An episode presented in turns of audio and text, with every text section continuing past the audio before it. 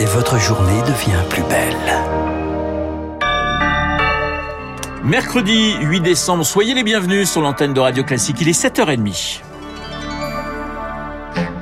La matinale de Radio Classique avec Renaud Blanc. Et à 7h30, le journal nous est présenté par Charles Bonner. Bonjour Charles. Bonjour Renaud, bonjour à tous. À la une ce matin, l'inquiétude des soignants. 59 000 cas de Covid recensés hier, un record depuis novembre 2020. Les hospitalisations dues au Covid sont en hausse, 12 700 patients soignés, c'est 1660 de plus en 24 heures. Voilà pour les chiffres. La réaction après Lyon où le Grand Est, le plan blanc est déclenché dans tous les hôpitaux de Provence-Alpes-Côte d'Azur. Les services en proie à des pénuries de soignants vont devoir se réorganiser. Un sentiment de déjà vu qui aurait pu être évité par la vaccination, selon Annie Lévy Mosiconacci, professeure à l'hôpital Nord de Marseille. Ceux malheureusement qui sont en réanimation restent des personnes qui n'ont pas été vaccinés, qui sont des sujets jeunes. On est en pénurie de personnel. Se rajoute à nouveau cette euh, vague dans une période délicate où euh, le personnel a posé des jours de congé. On a atteint des limites, je pense, sur des réorganisations de services, sur euh, une disponibilité, sur des réanimations qui sont pleines, sur des décès de personnes, sur la perte même à titre personnel de parents, d'amis. C'est cette usure qui rend la situation problématique et inquiétante. Une situation inquiétante donc selon cette professeure. Pour y répondre, la campagne de rappel bat son plein et les discothèques vont fermer à partir de vendredi soir. Le gouvernement s'engage à une prise en charge des coûts fixes et de l'activité partielle du secteur. Un secteur donc en difficulté, tout comme la restauration et le tourisme, car à la cinquième vague s'ajoute désormais cette annonce de l'agence sanitaire américaine qui déconseille à ses ressortissants de se rendre en France. Christophe Declou est le directeur général du comité régional du tourisme d'Île-de-France. C'est euh, un coup dur à nouveau. Les Américains, avant Covid, représentaient notre deuxième clientèle internationale. Par exemple, en 2019, nous avons eu 150 000 touristes américains qui sont venus visiter Paris. Les retombées économiques étaient environ de 150 millions d'euros pendant les fêtes de fin d'année. On peut imaginer que ça aura un impact assez important sur l'hôtellerie, sur la restauration, sur le shopping mais également sur la visite des monuments. On peut penser euh, évidemment à la Tour Eiffel, au château de Versailles, au Louvre, cette fin d'année. Christophe Declou, interrogé par Eric Cuoche. En Martinique, les restaurants et les salles de spectacle vont devoir fermer leurs portes à 20h. Le couvre-feu est prolongé pour deux semaines. À l'origine, en réponse aux violences, la préfecture justifie ce couvre-feu par un regain de l'épidémie. Charles, on l'a pris euh, ce matin, une deuxième victime retrouvée dans les décombres d'un immeuble effondré à Sanary-sur-Mer. Cette femme était âgée de 82 ans. Une autre personne, a priori son fils, est toujours porté disparu. Hier, c'est le corps sans vie d'un trentenaire qui était extrait des décombres par les pompiers. Une enquête est ouverte par le parquet de Toulon pour déterminer l'origine de l'explosion. Un conseil des ministres présidé à distance ce matin. Emmanuel Macron est un moulin dans l'Allier, un air de campagne pour ce déplacement sur les sujets de la vie quotidienne. Il se rend ensuite à Vichy où une halte mémorielle est prévue. Il est accusé d'avoir participé au commando meurtrier du journaliste saoudien Jamal Khashoggi, un homme arrêté hier à l'aéroport Roissy-Charles de Gaulle. Il s'agit d'un saoudien de 33 ans, Khalid al placé en rétention judiciaire en vue de son éventuelle extradition vers la Turquie.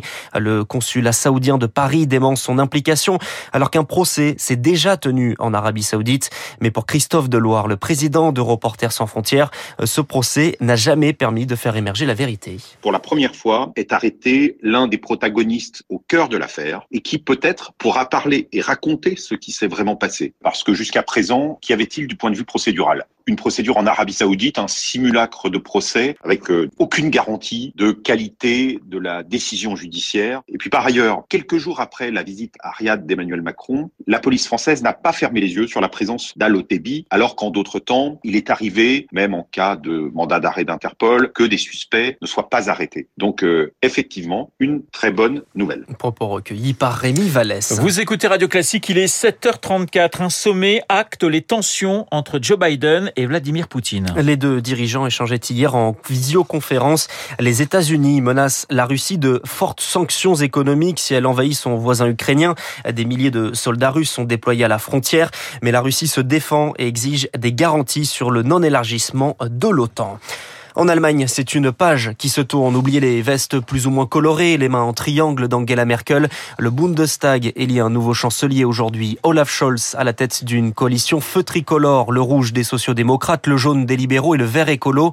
Olaf Scholz, 63 ans, va donc prendre les rênes d'un pays gouverné pendant 16 ans par Angela Merkel et qui lui ressemble, selon Hélène Millard de la Croix, spécialiste de l'Allemagne. C'est un homme de compromis, un peu comme l'a été Angela Merkel, avec peut-être plus d'habileté qu'elle à euh, trouver une solution qui satisfasse tout le monde.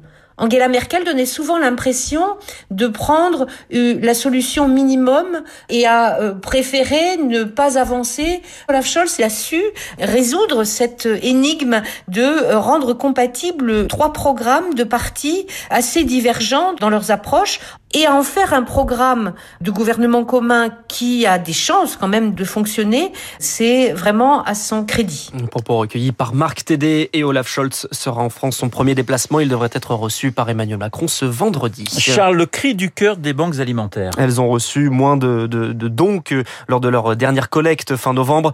Pas assez de boîtes de conserve, de sucre. Résultat, il manque 3 millions de repas selon Nicole Farlotti, la présidente de la Banque alimentaire d'Île-de-France. Il y a de plus en plus de gens qui rencontrent des difficultés. Euh, il y a eu la hausse de beaucoup de produits, de l'énergie, donc ça s'est ressenti au niveau des dons. Et d'un autre côté, euh, on a vu cette année augmenter le, le nombre de bénéficiaires, euh, moins de denrées et plus de bénéficiaires. Donc là, effectivement, on aurait besoin de plus de dons pour pouvoir acheter des produits pour compléter l'offre qu'on fait à nos bénéficiaires. Et puis un mot de football pour terminer. Lille affronte ce soir Wolfsburg à 21h en Ligue des Champions. Les Lillois, premiers de leur groupe, doivent s'imposer pour s'assurer la qualification. Et c'est Charles Bonner qui nous présentait le journal de 7h30. Nous le retrouverons dans un petit peu moins d'une heure. Charles, écoutez ce petit extrait musical, vous allez tout de suite reconnaître. Life can be bright in America. If you can fight in America. Life is alright in America.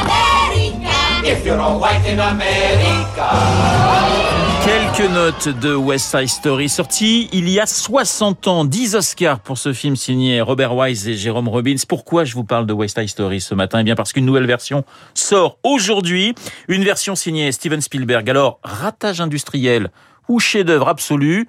Dans deux minutes, la réponse dans les spécialistes de Bruno Kras, une réponse sans nuance,